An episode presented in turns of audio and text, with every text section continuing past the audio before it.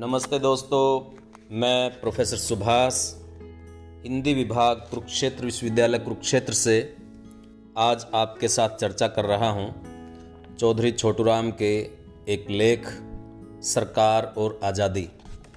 दोस्तों, चौधरी छोटूराम आज़ादी से पहले भारत के बहुत बड़े किसान, नेता, विचारक, चिंतक थे। उन्होंने सांप्रदायिक सद्भाव के लिए बेहतरीन कार्य किया। किसानों में व्याप्त जो बुराइयाँ थी, अंधविश्वास, पाखंड, बाह्याचार का बोलबाला था, उनको दूर करने के लिए साप्ताहिक अखबार उर्दू, जाट गजट नाम से वे निकालते रहे। उसमें ऐसे ऐसे लेख लिखे जिसके माध्यम से किसानों को चेताया और उनकी आवाज़ सत्ता के गलियारों तक पहुँचती थी। परिणाम स्वरूप उसका किसानों को लाभ मिलता था। दोस्तों, ये जो टिप्पणी आज आपके सामने प्रस्तुत कर रहा हूँ, उसकी एक पृष्ठभूमि है। 1914 से 18 तक रोहतक में उपायुक्त के पद पर रहे हार्टकोर्ट बटलर नाम के व्यक्ति। उस समय चौधरी छोटूराम रोहतक में एक प्रतिष्ठित वकील थे। जिला कांग्रेस कमेटी के अध्यक्ष थे। इस नाते उनके पास उनका उठना बैठना था और काफ़ी दोस्ताना संबंध था। 1923 में उन्होंने एक पत्र लिखकर चौधरी छोटूराम से उनके विचार जानने चाहे कई मामलों पर। चौधरी छोटूराम ने उनको जो विचार भेजे, वे विचार उन्होंने 1924 में एक पुस्तक प्रकाशित की, भारत में संकट नाम से, उसमें ये विचार शामिल किए गए। इसमें नारी की स्थिति को लेकर के अंग्रेज़ी राज की न्याय व्यवस्था को लेकर, भारत में मज़हब को लेकर, इस तरह पाँच छः विषयों पर ये टिप्पणियाँ हैं। इनसे चौधरी छोटूराम के विचार हमें स्पष्ट तौर पर दिखाई देते हैं। हार्ट कोर्ट बटलर का मानना था कि तमाम सरकारें नागरिक आज़ादी पर हावी रहती हैं। इस बारे में चौधरी छोटूराम ने जो उनको जवाब दिया प्रस्तुत है आपके सामने सरकार और आज़ादी। आप द्वारा आज़ादी की व्याख्या और दी गई आज़ादी की शर्तों या सीमाओं से मैं इत्तेफाक करता हूँ। समाज के हित में व्यक्तिगत आज़ादी पर सभी सरकारें कुछ हद तक नकेल डालती हैं। इसमें रत्ती भर भी संदेह नहीं कि भारत के रजवाड़ों में ब्रिटिश राज्यों की तुलना में जनता की आज़ादी पर अधिक अंकुश है। जब विशेष विषयों को लेकर सरकार की नीति और रुख पर बहस की जाती है तो मामला और भी अधिक रोचक बन जाता है। ब्रिटिश भारत में तानाशाही के खिलाफ आवाज़ इसलिए बुलंद है कि वहाँ स्वशासन के अधिकार के लिए जनता की इच्छा को व्यक्त करने की अधिक आज़ादी है, कम प्रतिबंध हैं। यह जनता की आवाज़ का ठोस आधार है। सरकार और सरकारी अधिकारी व्यक्तियों और समाजों पर अपना रोब गांठते हैं। जनता में उनके खिलाफ रोष है। आर्य समाज की बात लीजिए। पुलिस आर्य समाजियों को तंग करती है। अन्यायपूर्वक दुर्व्यवहार करती है। कई बार तो सरकारी अफसर जनता के प्रति अपनी ज़िम्मेदारी भूलकर जनता की बेजती करते हैं। आर्य समाज द्वारा चलाई गई शिक्षा संस्थाओं के प्रति कटार चुभोने, बाधा डालने और हानि पहुँचाने की नीति अपनाई जाती है। कहावत है कि अपनी सरकार कितनी भी खराब क्यों ना हो, विदेशी सरकार जो कितनी भी अच्छी क्यों ना हो, उससे अच्छी होती है। राजनीति में मैं सुधारवादी हूँ, बुनियादी सुधार चाहता हूँ, ढर्रे में बदलाव चाहता हूँ। अंग्रेज़ी राज भले ही कितना भी अच्छा हो, फिर भी हम गुलाम हैं और मैं गुलामी से घृणा करता हूँ। गुलामी एक लांछन है हमारी राष्ट्रीयता अंधी और पागल नहीं है। यह ठोस सच्चाई है। विदेशी सरकार अपने गुणों का कितना भी बखान करे, अपने राज की कितनी भी बरकतें सुनाए और अपनी निपुणता की कितनी भी डींग हाँके, गुलाम जनता को अपना राज चलाने के लिए कितना भी अयोग्य ठहराए और विदेशी राज को स्थायी बनाने को कितना भी उचित ठहराए, फिर भी राष्ट्रीय भावना उचित है। कुदरती है। गुलामी पूजने की चीज़ नहीं है। गुलामी दैवी इच्छा नहीं है। भगवान ने विदेशी राज नहीं भेजा है। हालात ने आज़ादी की जगह गुलामी थोपी है। जनता को गुलामी की भाँग पिलाई जाती है ताकि उनको गुलामी अच्छी दिखाई दे। ऐसी दवाई आँखों में डाली जाती है। ऐसे सुहावने चश्मे लगाए जाते हैं। परंतु गुलामी की चुभन और आज़ादी की ललक तो बनी रहती है। नष्ट नहीं होती, संस्कृति की जड़ें नहीं सूखती। समय आने पर हरियाली प्रकट होती है। मैं वकील हूँ, खुला बागी नहीं हूँ, फिर भी गुलामी की पीड़ा महसूस करता हूँ। गुलामी राष्ट्रीय आँख में कुणक जैसा रड़कती रहती है। अंग्रेज़ राज कितना भी अच्छा हो, भारत की आज़ादी की जगह नहीं ले सकता है। गुलामी लानत है। भारत एक राष्ट्र है। भारतीय जनता के साझले हित हैं। साझली भावनाएँ हैं, साझली मानसिक तरंगे हैं। मैं लकीर का फ़कीर नहीं हूँ, जिद्दी नहीं हूँ, मैं रूढ़िवादी नहीं हूँ।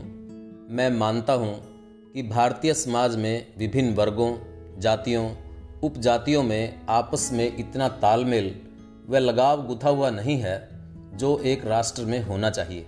मगर वह मेल अफसरशाही कानून बनाकर पैदा नहीं कर सकती है। अफसरशाही तानाशाही है। इसमें ज़बरदस्ती और बाहरीपन का पुट होता है। यह कुदरती मौलिक व्यवस्था नहीं है। आज़ादी की मित्र नहीं है। आज़ादी की जगह विदेशी राज नहीं ले सकता है। उल्टा हमारी आपसी फूट से लाभ उठाया जाता है और महसूस कराया जाता है कि अंग्रेज़ी राज न आता और न रहता तो हम सब भारतीय आपस में एक होकर न रहते। शेर और बकरी एक घाट पर साथ साथ पानी न पीते। परंतु भारत की विभिन्नता में एकता शुरू से रहती आई है।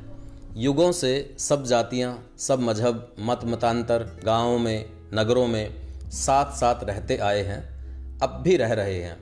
राज आए और चले गए परंतु गाँव बने रहे ग्राम पंचायतें बनी रही मज़हब बदले परंतु गाँव न बदले सहिष्णुता बनी रही सह अस्तित्व बना रहा धार्मिक जातीय सद्भावना बनी रही तभी तो हम ज़िंदा रहे, हमलावर आए और लूट मार करके चले गए।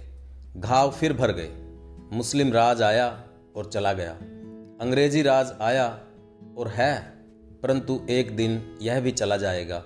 भारत आज़ाद होगा, एक समृद्ध राष्ट्र बनेगा। मज़हब रूहानी शांति देंगे। सरकार सबकी होगी, सबके कल्याण के लिए काम करेगी। गुलामी के बाद गरीबी भी खत्म होगी। भारत फिर से सोने की चिड़िया बन जाएगा, फिर जगत गुरु बन जाएगा। भारत विश्व शांति की गारंटी होगा। अंग्रेज़ी साम्राज्य का सूर्य अस्त होगा।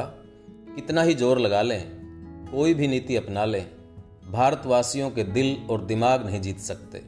वैसे भी दुनिया में आज़ादी की लहर चल रही है। कोई देश दूसरे देश को गुलाम नहीं रख सकेगा। लीपा पोती नहीं चलेगी।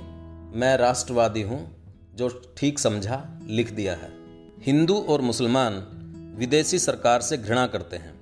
सरकार उन्हें अलग अलग बांटती है, यह कुटिल चाल है। भारतीय संस्कृति में घृणा का कोई स्थान नहीं है। यह संस्कृति तो आपसी समझ, आपसी प्यार, आपसी विश्वास के व्यवहार पर जमी हुई है। इसकी जड़ें गहरी हैं। जनता कभी दोषी नहीं होती। विदेशी राज सदा दोषी होता है। आपने वर्तमान स्थिति का जो विश्लेषण किया है, वह सच है और रोचक भी है। सरकार का बुरा हाल है, विचलित है। भारतीय समाज में हलचल है। बेशक सरकार लोकप्रिय बनने के लिए जनता की प्रतिनिधि बनना चाहती है, परंतु जनता बहकावे व लुभावे में नहीं आ सकती। गुलामी के कड़वेपन को मिठाई नहीं कह सकती। सरकार जनता की वाजिब मांगों को पूरा करने के लिए निपुण व पूर्ण नहीं है। वह जन विरोध को नहीं दबा सकती। जनता को आतंकित नहीं कर सकती। बेशक जनता की आवाज़ की उपेक्षा की जाए या जनता को रिझाया जाए, अपने साथ लगाने की चेष्टा की जाए, मगर सारी जनता पिट्ठू नहीं बन सकती। गांधी जनता की नब्ज जानता है, इसलिए गांधी ने अहिंसा और सत्याग्रह का रास्ता अपनाया है। यद्यपि मैंने कांग्रेस से अलग होकर राष्ट्रीय यूनियनिस्ट पार्टी बनाई है और किसानों को संवैधानिक तरीके से कानून बनाकर राहत देता हूँ, अपनी राजनीति को सांप्रदायिकता व जातिवाद से अलग रखता हूँ। मैं भी राष्ट्रवादी हूँ। जनता की शक्ति में विश्वास रखता हूँ। पिट्ठू व पिछलग्गू नहीं हूँ। जी हजूर नहीं हूँ। मज़हब रहें, जातियाँ रहें, पार्टियाँ रहें अलग अलग भाषाएँ रहें। परंतु देश तो भारत है। जबकि अंग्रेज़ी राज की एकमात्र नीति यह भी रही कि फूट डालकर राज करो। इस नीति के बावजूद भी भारत की एकता अपने आप मज़बूत हुई है। भारत एक राष्ट्र के रूप में उभरा है। कोई भी शक्ति इसे रोक नहीं सकती। अंग्रेज़ तो समझदार भी हैं। वे अट्ठारह नहीं दोहराने देंगे। स्थिति के अनुसार ढलेंगे। अन्यथा खूनी क्रांति भी हो सकती है। इसका परिणाम यह है कि व्यवहार में सरकार जनमत की उपेक्षा करती है। सिद्धांत में इसका आदर करती है और जनता को अपने साथ लगाने के लिए जनता को रिझाती है। चापलूसी करती है और सहानुभूति भी दिखाती है, परंतु जागरूक जनता अंग्रेज़ी कूटनीति को समझ चुकी है। अब अंग्रेज़ों के भप्पों में नहीं आ सकती। मैं आपके साथ सहमत हूँ कि नैतिक तौर पर सरकार के पास कुछ करने को नहीं है। सरकार में नैतिकता कहाँ? जनता जान चुकी है कि फिरंगी व्यापारी बनकर आया था और भारतीयों की आपसी फूट से लाभ उठाकर भारतीय सिपाहियों की मदद से ही भारत का शासक बन बैठा।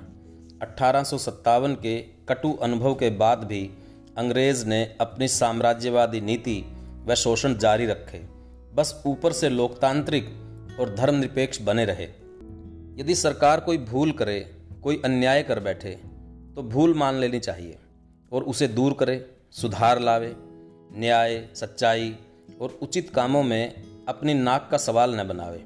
कई बार सरकार गलत नीति अपनाती है गलत मार्ग पर चलती है। समय पर चेतावनी देने के बावजूद भी सरकार आँख नहीं खोलती, उचित सुझाव नहीं सुनती। तब जनता का विरोध स्वाभाविक हो जाता है। ध्यान से विरोध का कारण जाने बिना सरकार जनता की आवाज़ दबाने के कदम उठाती है। यदि जनता फिर भी बाज नहीं आती तो सरकार आतंकी नीति अपनाती है, जुल्म ढाती है। यह घातक नीति है। गुरु का बाग आंदोलन चला। सरकार की ढुलमुल नीति ने सरकार को बदनाम किया। इंग्लैंड में लेबर सरकार बनी। भारतीयों की आकांक्षाएँ, आशाएँ बढ़ी, परंतु सरकार ने कुछ सुधार न किया। निराशा फैली। पहले जैसी ही साम्राज्यवादी नीति चलती रही, अब किसके सामने रोए? लेबर पार्टी की संख्या भारी नहीं है। कमज़ोर लेबर सरकार की तुलना में हम भारतवासी ब्रिटिश पार्लियामेंट में मज़बूत लेबर विपक्ष को अच्छा समझते हैं। दोस्तों ये टिप्पणी थी चौधरी छोटू राम की, सरकार और आज़ादी। इसमें आपने महसूस किया होगा कि सरकारें किस तरह अपना शासन चलाती हैं, किस तरह वो जनता को ऐसा दिखाई देती हैं कि किस तरह जनता के सामने वे अपनी अच्छी छवि प्रस्तुत करती हैं, जनहितैषी बनती हैं, लेकिन वास्तव में वे जनता का कोई हित नहीं करती। और जनता के विरोध को उसके संघर्ष को दबाने के लिए दमन का, आतंक का सहारा लेती हैं। लेकिन जागरूक जनता उसको स्वीकार नहीं करती। इस बारे में चौधरी छोटूराम ने तत्कालीन जनता और संघर्षों को देखते हुए ये टिप्पणी की थी। यदि हम आज़ाद भारत की जनता और सरकारों के व्यवहार को देखें, उस बात से भी हमें ये बात समझ आएगी। और जैसे जैसे भारत की आज़ादी के साल बढ़ते जा रहे हैं, उस तरह से वैसे वैसे सरकारों का रवैया भी कुछ अलग किस्म का होता जा रहा है। सरकारें जनता के आंदोलन को, जनता की भावनाओं को न समझ करके अपनी जिद्द पर अड़ जाती हैं, दमन का सहारा लेती हैं। कई बार तो ऐसे कानून लागू किए जाते हैं, जो अंग्रेज़ी शासन में लागू किए जाते थे। राजद्रोह के राष्ट्रद्रोह के ऐसे कानून थोप दिए जाते हैं अपनी ही जनता पर जिसका कोई आधार नहीं होता। इस टिप्पणी में ये ध्वनित होता है कि हमारी सरकारों को जनता की भावनाओं का किस तरह से आदर करना चाहिए। कैसे जनता की आकांक्षाओं पे वे खरी उतरें, ना कि जनता की, ना कि जनता को दबाएँ। लेकिन दोस्तों, विडंबना यही है कि जनता की भावनाओं को, जनता की आकांक्षाओं को बार बार बार बार सरकारों द्वारा, सत्ताओं द्वारा दमन किया जाता है, अनदेखा किया जाता है। उम्मीद है दोस्तों, आपको ये विचार पसंद आए होंगे। आप इन्हें आगे बढ़ाइए। मिलते हैं इसी तरह के विचारोत्तेजक, मिलते हैं किन्हीं और विचारों के साथ। तब तक के लिए धन्यवाद।